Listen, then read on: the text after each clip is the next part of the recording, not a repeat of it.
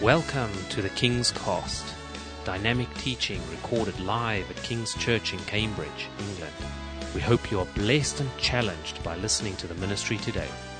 And now, here's the broadcast. Praise God. Well, if you turn in your Bibles this morning to Romans chapter 6, Romans chapter 6, and just be ready there if you could. We welcome all those listening by way of the internet this morning, and for those who've downloaded the podcast, we welcome you. Well, last week, if you were here last week, you will know that I started a series, a three-part series, began last week, called Let It Go. And hopefully you got something from last week in that what I talked about was, in that first part, was basically about unforgiveness. Sometimes many of us in our lives, we don't need physical healing, but we need God to help us to forgive others. And sometimes we need to come back to God for His forgiveness as well. And I looked at what, what the problems are when we hold on to, uh, this kind of unforgiving heart towards others. Some of us can treat it like, well, I'm dealing with it. It's okay. It's something I'm dealing with. But the truth is this, that I believe that the Bible encourages us that we need to forgive others because bitterness will grow in our hearts and then we'll begin to hate that person. Jesus said to hate someone is like murdering them. That's how serious he put it. And so I believe that these kind of things that go on inside of us are important that we cut them out, we get rid of them, and we release these things and let them go because they have enough to destroy us rather than build us. I believe that Jesus is in the business of building people up. His spirit is in the business of building our lives up. Amen? Not to discourage us and not to put us down. So last week we looked at what it was to recognize the debt that has been paid for you and for me. You see, the servant who went in this kind of parable, this story that Jesus gives, this servant is, is being forgiven by, he releases and lets him go from paying a debt that he owes. Every one of us have a debt that has been paid. If you've given your life to Jesus, you'll know what that is. Every one of us understand that a debt has been paid. We were once in the red, now we're in the black. He's paid the price for you and me. And from knowing that, when we understand that Jesus has paid our price, He's paid the debt off, we have the power, or we should do, to release our debtors. That we have the power to set other people free. And some of us, do you know what we do? We hold on to people. And this, this guy, the servant, he, he kind of makes this other man pay uh, uh, so much uh, smaller amount because he holds on to him. And some of us in our hearts, due to unforgiveness, we hold on to these things and we can't move on in our Christian walk. And I really believe as I looked last week that if we do these things, these practical steps, and we allow God's Spirit to help us, then we'll restore our hearts. Our heart, you know, your heart is, is a very important thing. Did you know that?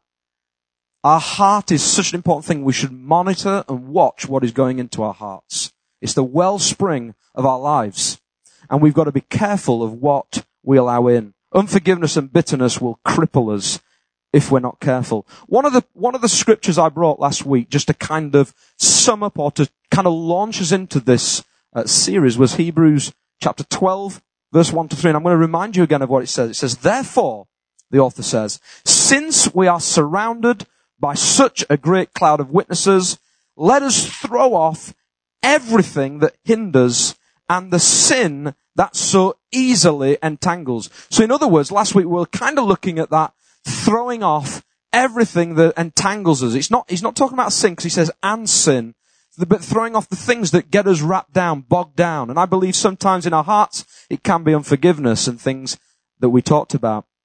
But today I want to look at the sin that so easily entangles. I'm a believer in this church of preaching on sin.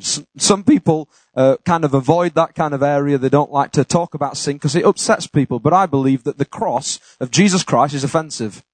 I believe the cross of Jesus Christ, if you want to really monitor and, and, observe what Jesus did on the cross, what he did for you and for me, if you want to really look at the debt that was paid for you and for me, it's offensive. It's very offensive. And it's offensive enough to draw us back to him every time. And so today I want to look at sin that so easily entangles us. The New King James Version says, puts it like this, Hebrews 12, it says, the sin which so easily ensnares us. You've seen those kind of nets when the, they're trying to capture someone in the jungle and the, the net comes down and snares someone and pulls them up. Do you know that sin is like that? One day you're walking, you feel free, you're walking through the jungle as it were, and one of these nets all of a sudden the trap is there and you've walked down the wrong path in your life. Then all of a sudden this, this net would snare you up. There is no way of getting out unless someone let you free again. And some of us are like that today. We've been ensnared by sin. We've just took one few too many wrong decisions and we find ourselves ensnared. And as we said in the, in the other version NIV, it says entangled. Maybe today you feel saved. I've given my life to Jesus. But why is it that every now and again I just seem to feel so entangled and ensnared? It feels like I've been robbed into this net, caught up in the trees, and no one's there to help me. Sin is a powerful thing. Let's look at Romans chapter 6 verse 1 to 14 as we see what Paul describes about this relationship to sin when we are saved. Hallelujah. He says this, verse um, 1 going through to 14. What shall we say then? Question mark. Shall we go on sinning so that grace may increase. In other words, he's talking to Christians. He's saying, you've got a choice. You know, sin doesn't vanish when you're a Christian. He says, so what shall we say? Now you're free, shall we just keep on going sinning and, and, and, and do this so that grace may increase? In other words, what he's trying to say is, if we sin, then we'll just make grace look better. Because we, the more we do, it looks as though grace has the power to, to cover that. But then in verse 2, as, as soon as he says this, he comes with this, by no means. We are those who have died to sin. How can we live in it any longer, he says.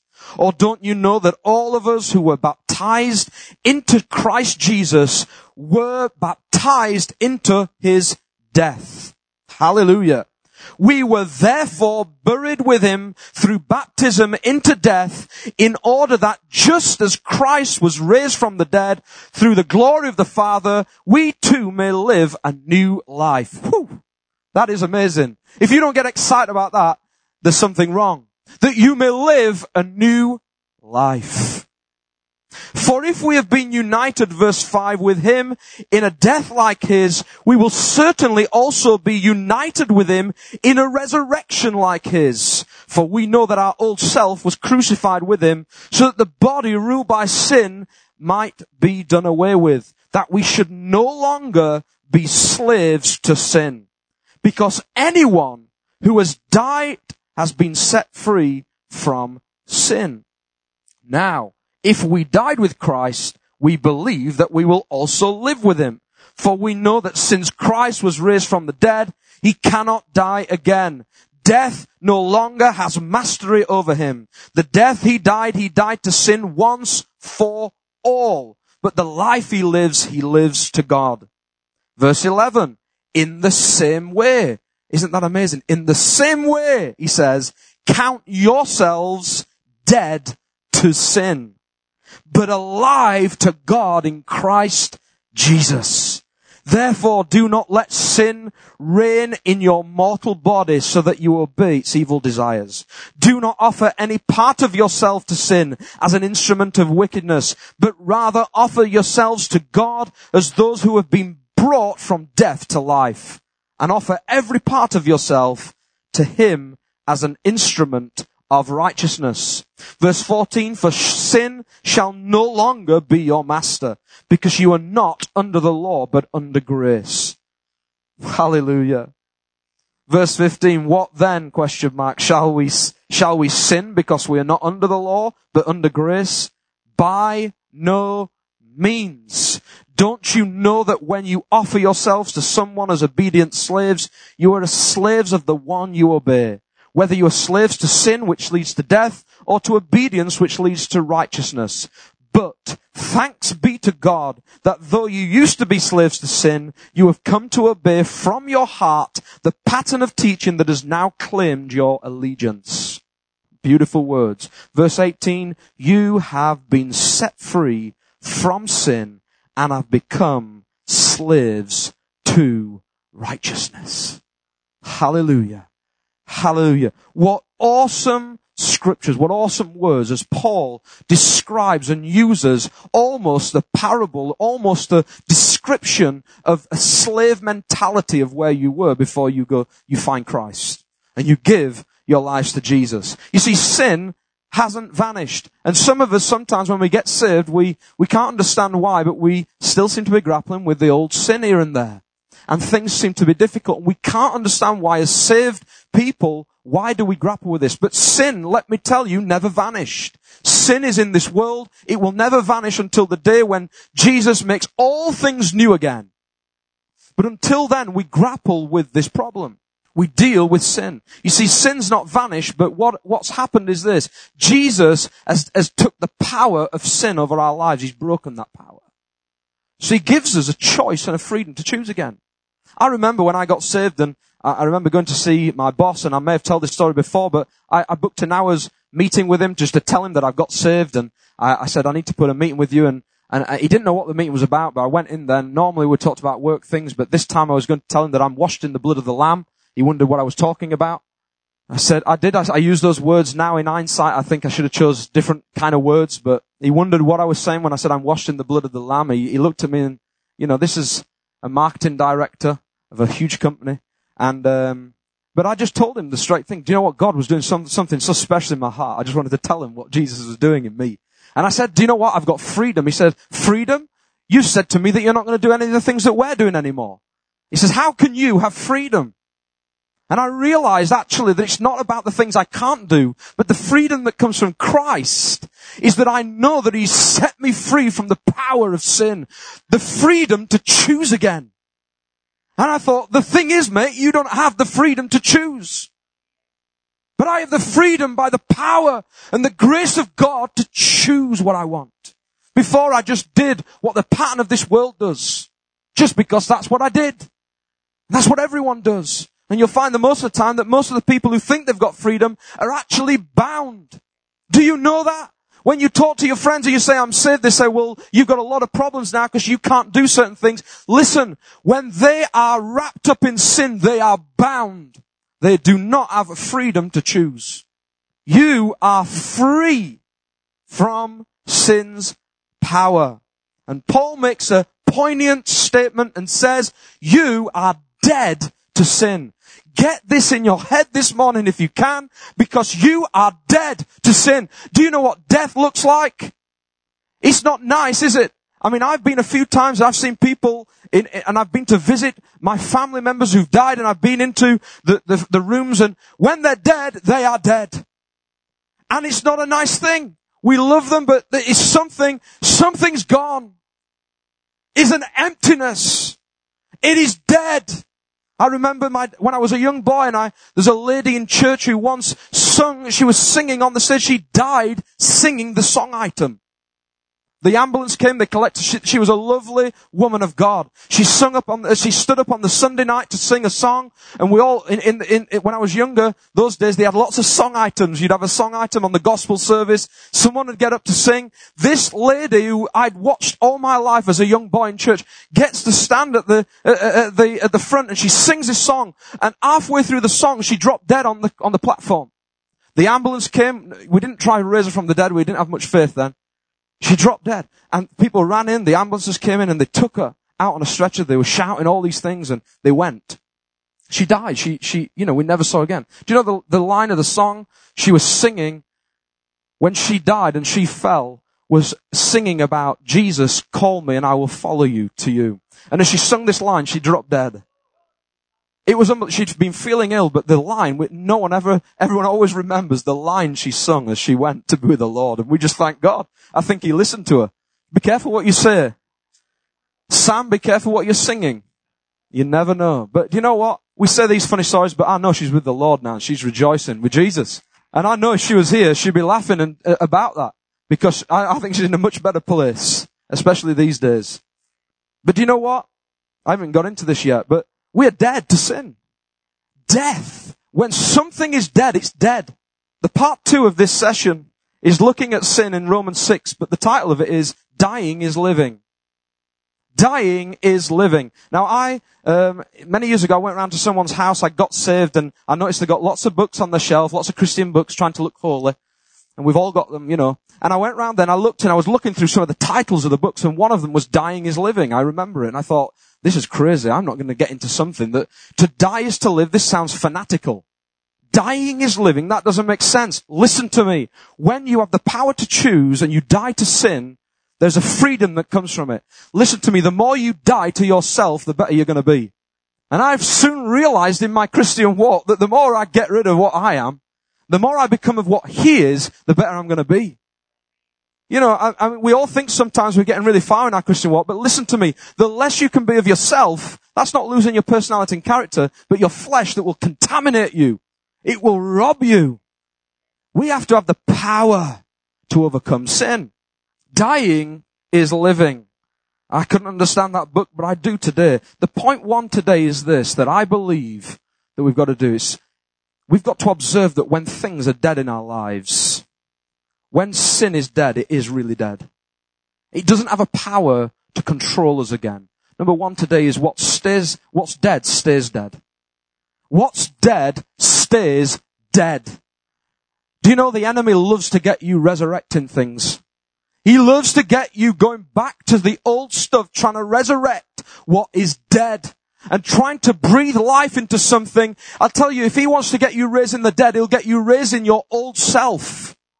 He doesn't want you to go raising the dead of, uh, of people physically. He wants you to go raising your old self to look at who you were and to say, listen, listen, son, daughter, you're not that person who Jesus says you are. You're that person. How can someone be changed?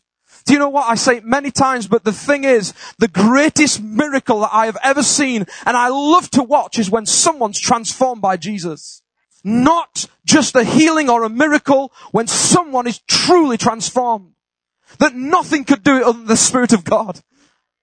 I love it. I absolutely love it because I know that that is resurrection power at work.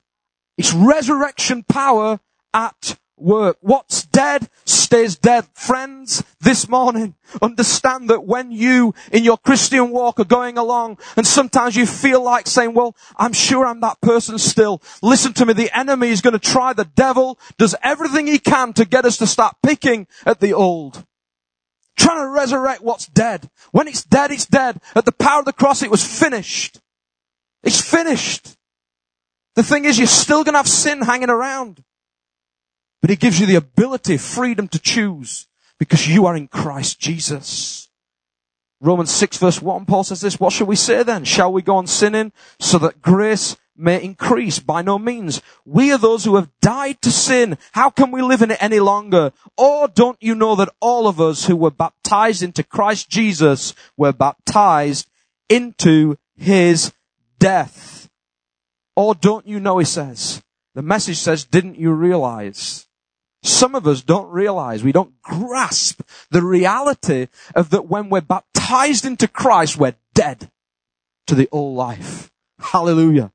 I remember when I got baptized many years ago, I remember as I stood there and I, I, I prayed and said, God, I want to honor you in this moment. And as I was baptized, several people will be baptized today. Listen to me. We're not going down there just to get a certificate and a token for you, but we're going down there there's a spiritual thing taking place. Listen to me. That water's not special. It's coming through the pump and the tank, but listen to me. It is a spiritual thing. And when you go down into that water and you come back up, there's a symbolic thing going, taking place, but it's not just symbolism. There is a spiritual act taking place because you are dying to your old self and you're coming up alive in Christ. I'm afraid to say it today, but there's some people going to have a funeral this afternoon. You're going to have a funeral because you're saying no to the old life, dead to the old life, alive in Christ. New life. New life. What an amazing thing that in that cafe today, it's the best thing than any latte that takes place, is that God is going to bring new life. Forget the lattes. Forget the Americanos. We want life. I can't wait for it. I can't wait for it because I know that God is going to do something in your hearts. For those here today, you've been baptized. I've been baptized, but I never get, I never get tired of seeing someone saying, I choose to follow Jesus. I'm dead to sin alive in Christ. Hallelujah. But God, you know, in our lives, some of us, we go along and the enemy is going to try and get us to pick back saying, look, you're dead. You're dead, but there are bits of you still there. Did you really get saved?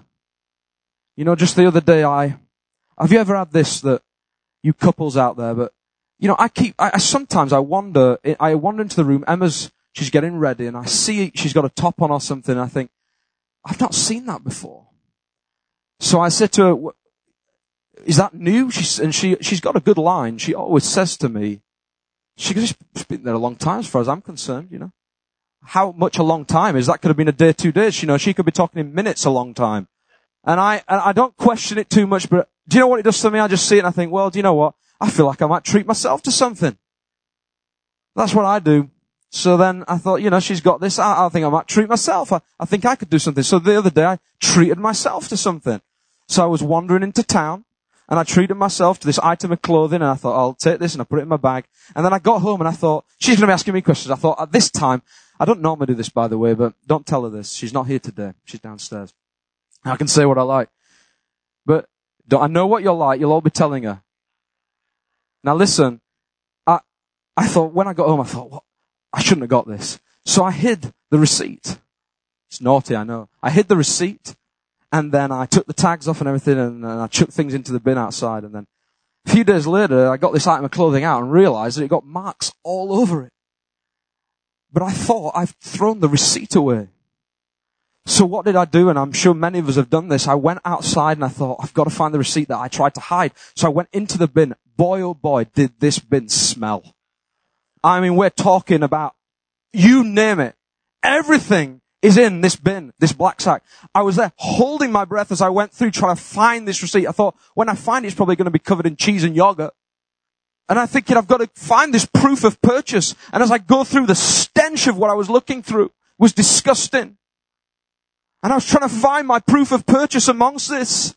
I couldn't find it anywhere. I thought I must have been good at hiding this. I must have put it inside a crisp packet or rolled it up and really tried to hide. And I tried and I, I actually closed the whole bag up, went inside, carried on getting ready, and then I thought, actually, I need to try again. So I went back out, undid the whole thing, went back in again. I thought I didn't try hard enough. I went through the bag. This thing absolutely stank. The stench was terrible. And then, do you know what I realized is that some of us do this? I realize that some of us, we are trying to find our proof of purchase. We're trying to find where we got saved. Is this, has this really happened?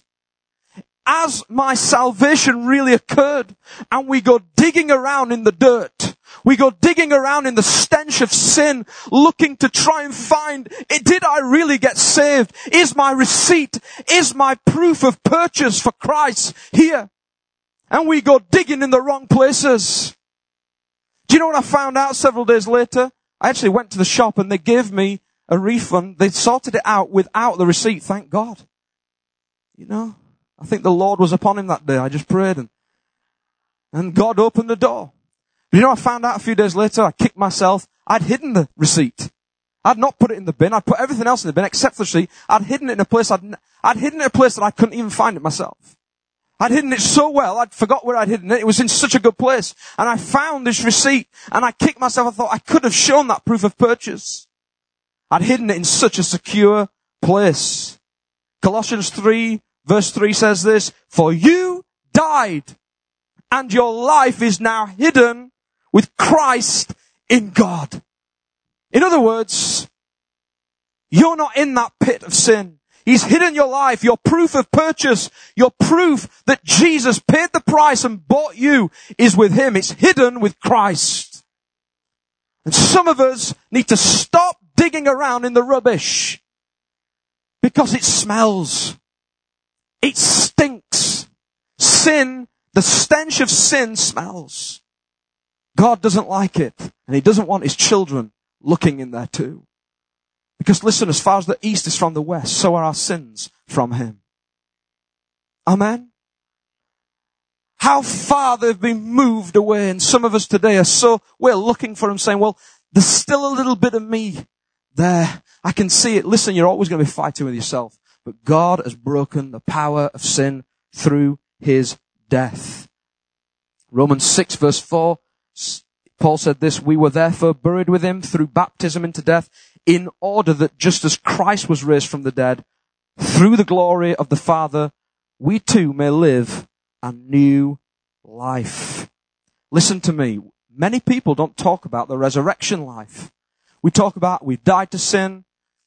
All our sins are covered. But listen to me. Paul clearly talks here about a new life. The resurrection life. If Christ died and was raised from the dead, then we are eligible within that to live that new life. And some of you today are saying, well, I don't, I don't know if I feel like that sometimes. Sometimes we feel that we don't deserve that life. I'm just, just forgive me of the sin and I'll, I'll, I'll take that deal. But I don't know about living a life, a resurrection life. Do I deserve that, Jesus? I, I understand you were the sinless one. Listen, Jesus went to the cross for the joy set before him, went to the cross to deal with it for you so you could live the resurrection life. In fact, you're eligible. You're included in that. And today I want to encourage you, for those who are feeling low and you feel defeated by sin, that you can stand today with your head lifted high. Because you, your life is hidden with Christ in God. But also you are eligible and included. What a, what an amazing gift that Jesus gives us. We are eligible for this. The message says this in verse, verses 6 to, 6 to 11 towards the end if we get included in Christ's sin conquering death, we also get included in his life saving resurrection. If we get included in Christ's sin conquering death, we also get included in his life saving resurrection.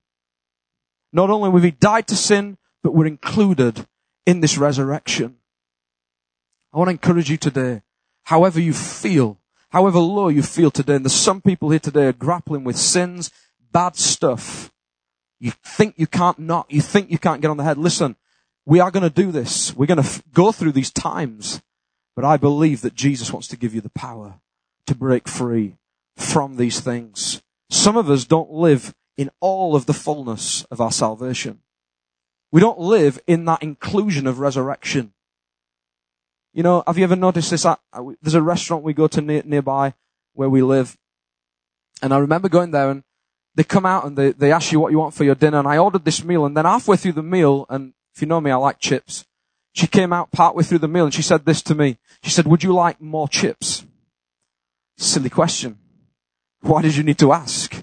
Would you like more chips? The problem is the first thing that we all think when someone offers something that there is a cost. So I said, no, I'm okay, thank you. Because as a true Yorkshireman, I like a good deal. And I don't like to pay above the odds. And I thought, I'm not paying for extra chips. But then she said this, but they're bottomless chips. You can, you, you can have them for free. It's funny, your diet chip, you, your hunger comes back then, doesn't it?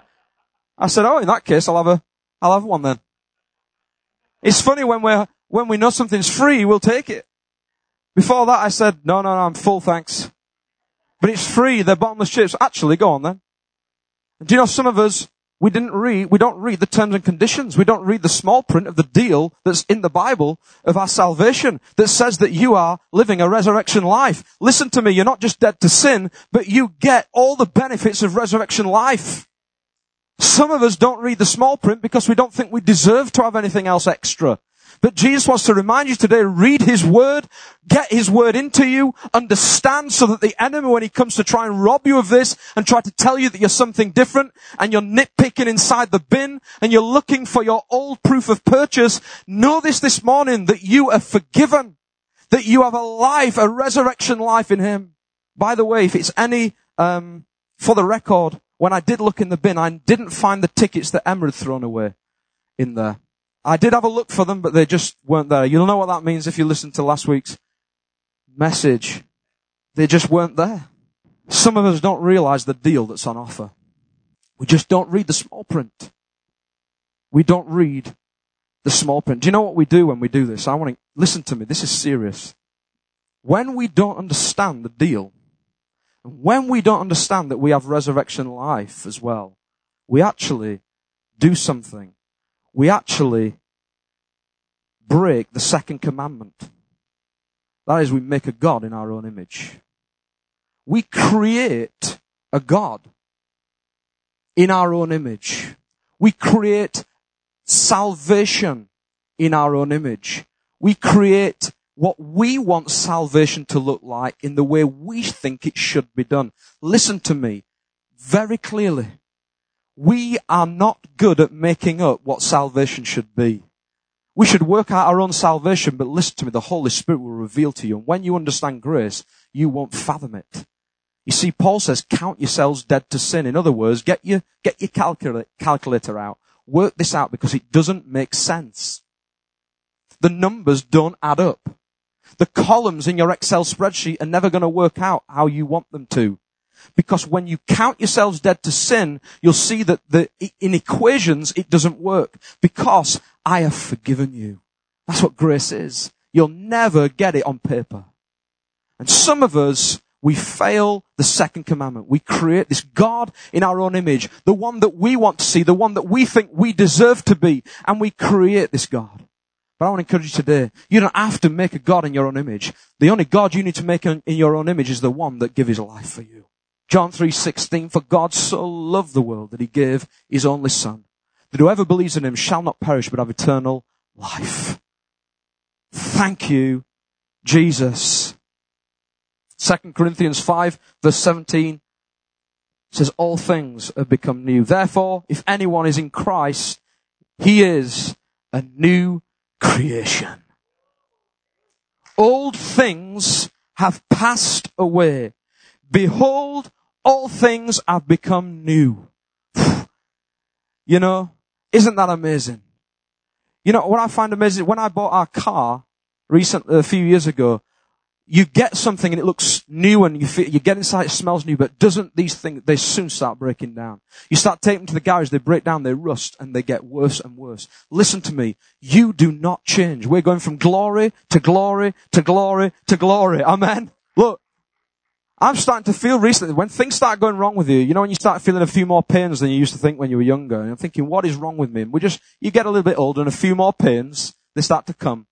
And I'm just hoping that the guys will pray for me uh, when I get these pains. But listen to me, we are gonna get older, we're gonna get pains. Listen, we do believe in healing, but we are, our bodies are going to decay and die eventually. It's appointed to every person that we will die.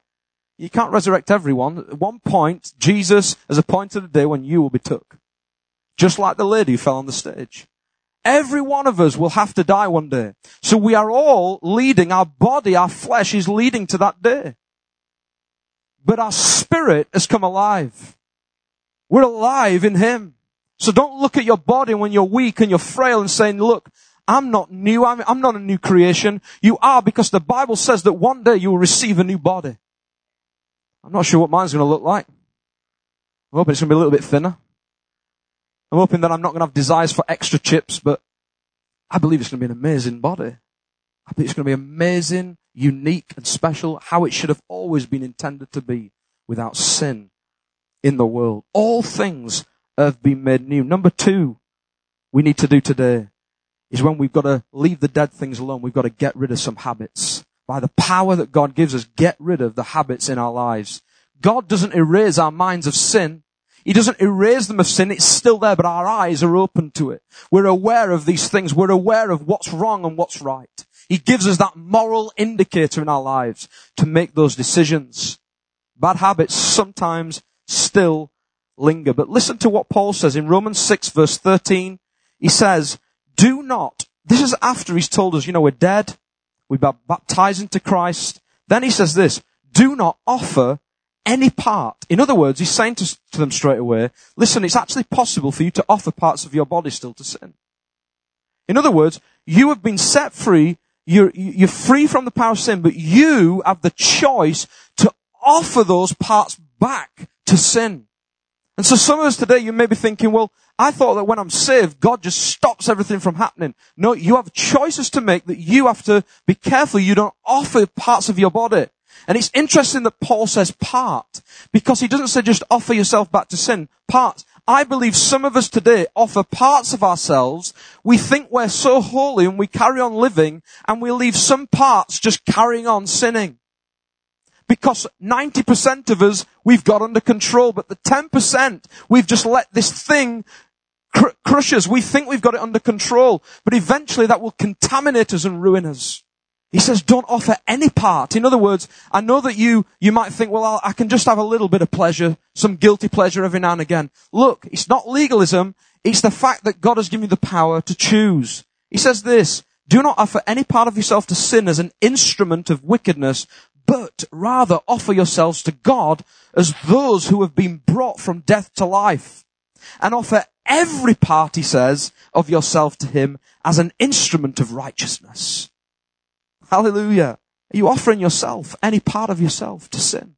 Have you said, well, if I do that, no one knows and I'm just going to leave that part because 90% of me feels like a good Christian. That 10% I can, I can deal with that. I can hide that. And actually it's not really ruling me, but actually it will. It will, it will cripple you in time. Have you noticed this? Sometimes I've, you see sometimes people will say to people, it's nice to see you back to your old self again.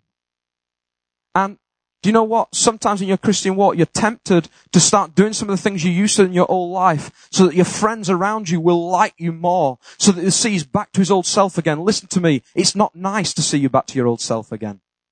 I don't want to see you back to your old self again. I want to see you new and alive in Christ.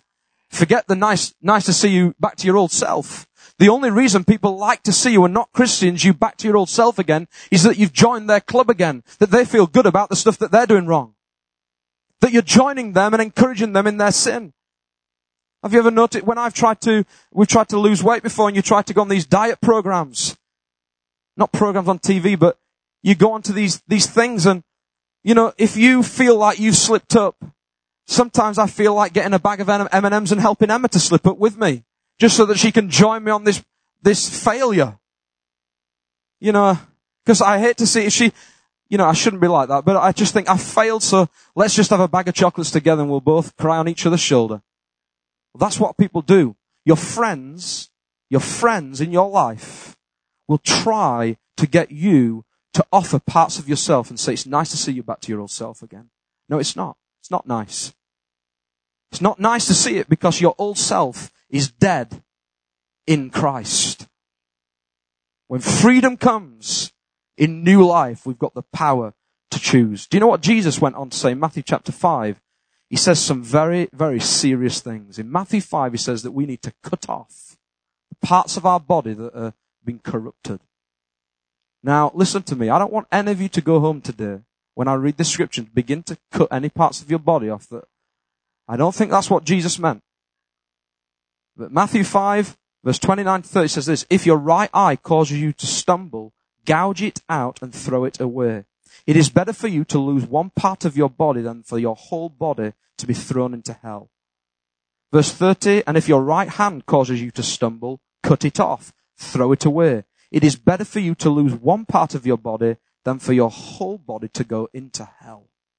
Jesus is saying here, if you've offered, and it's interesting again, the, the, the similarity between what Paul says about the parts of our body in other words, he's talking about your hand, your eye, these small areas of your body. Your hand, it seems so small compared to everything else. Your eye, just one eye, just, it's been causing you to sin. It's been looking the other way when the other eye is trying to look the other way. It's such a small area, small part. But what Jesus is trying to say is, get rid of it. Cut it out of your life. Because a small part, what you think you've got in control, has enough to eventually damage you. And some of us today need to cut out some of these things. He said, how can I do that? How can I cut out these things? You know, when I, if you know me, I don't only like chips, but I love Indian food. It's one of my most favorite foods. I would have Indian food every single day. By the way, if there's any Indian people here, you can cook for me. I might have a, I might have a program instead of the, pretend I've had a child every week and then everyone can bring me Indian food. But when I ride home, and I go through town. I go up Castle Hill. Does anyone know where Castle Hill is? I go up Castle Hill, and there's an, one of my favorite Indian restaurants, the Maharaja. I love that place. And when I go past it on my bike and I'm riding home, every time I ride past it, the smell up the whole of Castle Hill, the most hardest part to ride up smells of curry. And so I ride up this hill and it's so defeating because I'm trying to exercise and I'm smelling the smells of curry and thinking I should just get one on the way home. And you know, at one point, I used to ride a different way home so I didn't have to ride past it to be tempted to go and buy a curry. You know where it is, don't you?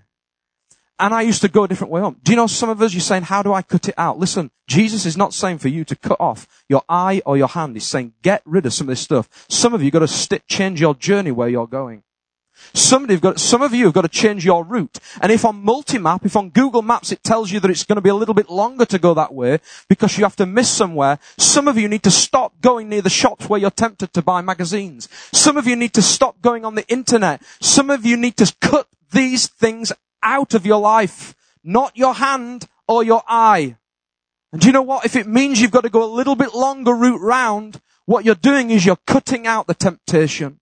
You're cutting out the, the, the opportunities for you to slip up again and to offer these parts of yourself to sin. I want to encourage you, you can do it. And do you know what? I really believe that when the Holy Spirit, when Jesus sees us do these things, that we choose to probably take a longer route round because we don't want to be tempted by sin, that He will help us. The Holy Spirit will say, this is the kind of person who wants to follow after righteousness. Therefore, my spirit will encourage them and lift them up. But those who don't, who say, no, I'm going to leave this part of my body just to keep doing this because no one knows. It's a bad habit. Listen to me, there's bad habits probably in, in here all across this room today. We've all got them, including me. But do you know what? Jesus has the power today in this meeting and any meeting for that matter or any time to set people free. Some of us today may, may need to come back to the cross again and say, do you know what? I am failing. I'm doing things. I know I need to change my journey and my route. I know I need to stop looking at things and put some things in place today because these things have begun to break me. And if that's the case, I want to encourage you today when we get to the close of this meeting, we want to pray for you. That God helps you not to condemn you or to say, ah, another one who's failing. No. Listen, we all fail. But I want every one of us to live in resurrection life. Let's put an end to this stuff. And we do it together as the body of Christ. Do you know when the person, the lady was there in adultery and the, the men were going to cast a stone, Jesus said, the one without sin cast the first stone and no one could. Do you know what? There's no one here can throw any stones. No one here can throw any stones at anyone because every one of us are sinners. Every one of us, as we sung this morning, Majesty, your grace has found me just as I am. In other words, the mess I am, I'm not going to accept my life in that old bag of rubbish. I'm going to accept that in that drawer that it's so secure that no one can find it's hidden with Christ in God. Hallelujah. The final thing today is this. That some of us need to update our status. If you know what that means, you go on Facebook or you go on some of your social media these days. Some people, they update their status all the time. You know, I am now drinking a coffee at Costa. Well, thank you very much. I'm now having a baptism service in a coffee shop. But listen, most people will put these updates. They're updating their status, telling us what they're doing, who they are. Sometimes you see all of a sudden it comes up and this person's got married. The only time you you find out someone's got married is through Facebook because people update their statuses. Do you know what you need to do today? Some people need to grasp what salvation is, what God has done in your life, that you are a child of God, that you are a slave to righteousness and update your status. I want you to look at this because just as we come to finish in this last point, Paul describes later on than what we read in Romans 6 verse 20 to 22, Paul gives a description of what we are in Christ. And he says that we're a slave. Actually, a lot of people say, well, I'm a child of God. I'm no longer a slave to fear. Do you know what? The Bible actually tells you you are a slave. You're a slave to righteousness. You're slaves of God. Some of you saying, well, that's not freedom. It is because you realize when you're a slave to God, you are free. The creator. You're a slave to your creator. The one who made you knows you inside out. Let's look what he says. Romans 6 verse 20 to 22. Paul says this, when you were slaves to sin, you were free from the control of righteousness. Do you see that? When you were doing the things you used to do, you were, you were free from the control of righteousness. What benefit did you reap at that time from the things you are now ashamed of? Those things result in death. Verse 22. But now that you have been set free from sin and have become slaves of God, the benefit you reap leads to holiness and the result is eternal life. It's interesting, he says, it leads to holiness, not makes you completely holy. Some of us today, we know we're not holy, but we're leading to holiness. In fact, listen to me, the next time you sin or you do something wrong, you need to start doing this. You need to tell yourself, I am the righteousness of God. I am the righteousness of God. When you fail Jesus, when you do it wrong and you get something wrong, you start to tell yourself that I am the righteousness of God. The more you say it, the more you'll begin to realize the truths of what I'm saying. In fact, you'll probably not want to sin anymore when you understand that you are the righteousness of God. Because when God looks at us, He sees His Son. He sees what His Son did on the cross for you and for me. It's interesting. Paul uses, as I come to close soon, this illustration. It's like a parable of a slave. And if, if you look in the times gone by and the times when he was writing, when this was written, then they would have seen slaves in the marketplace. They would have seen people would have been aware of what it was. You could go into the marketplace. You could buy a slave. You could buy a slave there. And these people would be chained up and they would say, I want to purchase this slave. And they understood the concept. That's why it's written in this way, for them to understand it. And for some of you today, I want you to grasp this because some of you are like those slaves in that marketplace, chained before you were saved. But do you know what? Jesus walked through the marketplace in your life on a certain day and you know it. And he walked through that place and he said, I want to purchase you. I want that one and I want you. Let him go because I've paid the price. And now no longer are we slaves to sin, but we are slaves to righteousness. Hallelujah. 1 Corinthians 6:20 says you were bought with a price. Therefore honor God with your bodies. Some of us are looking back to that old identity. We haven't updated our status. We're saying, well, I am that old person. I've been digging around there. Recently, I went with Emma to a, a park and we went to this fun day and she was going on with the kids and as I walked in, I saw this, this what they call an archaeological Saxon dig taking place. And I went up to this area and there was this dig taking place and Emma's there with the kids and I'm more interested in the, the archaeological dig. I'm thinking, what's been going on here? So I'm stood with all this team and they're looking at this whole dig. This is just in Cambridge. And as they dug up, they're revealing the, the past. And this, they showed me this lady that was on a horse this Saxon lady on a horse, and all of her jewelry still there intact on the, on the body. And they said this woman would have been someone who was recognized as very high official in this area, in this village, and the, the jewelry's there. And I thought it's amazing that those identity, those things on her are still there, even in this, this decayed body. And some of us, do you know, we're looking back to that death, that old body, and we're looking for our old identity. But there's a new identity in Christ. Some of you need to update who you are. I'll, i just want to read these things to you to tell you what the Bible says your identity is. Not what the grave says, but what your, the Bible says your identity is. Number one, you are God's child. Galatians 3.26. Number two, you are Jesus' friend. John 15, 15. Number three, you are a whole new person with a whole new life. 2 Corinthians 5:17. You are number 4 a place where God's spirit lives. 1 Corinthians 6:19. Number 5 you are God's work of art. Ephesians 2:10. Number 6 you are totally and completely forgiven. 1 John 1:19. Number 7, you were created in God's likeness. Ephesians 4:24. Number 8, you were spiritually alive. Ephesians 2:5. Number 9, you are a citizen of heaven. Philippians 3:20. Number 10, you are God's messenger to the world. Acts 1 verse 8.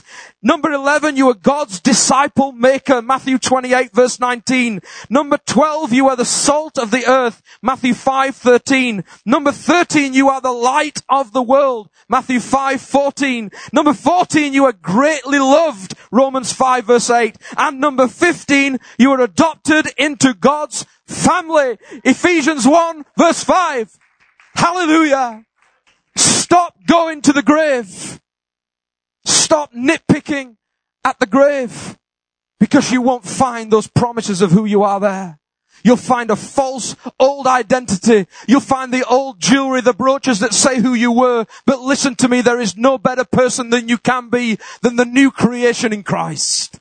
It's the person that God intended you to be. That in Psalm 139, when it says that you were designed in your mother's womb before anyone came, any day came to be, He knew in that book of days, He knew each day in your life. There's a promise of your life. We are children of God, slaves to God, slaves to righteousness. No longer slaves to sin and fear, but slaves to God. Come on, let's stand. Thank you for listening, and we trust that the Word of God has inspired you today. For further information about King's Church, or to access our large archive of other recordings, go to www.kingscambridge.org. If you're listening on iTunes, we would love you to leave us some feedback.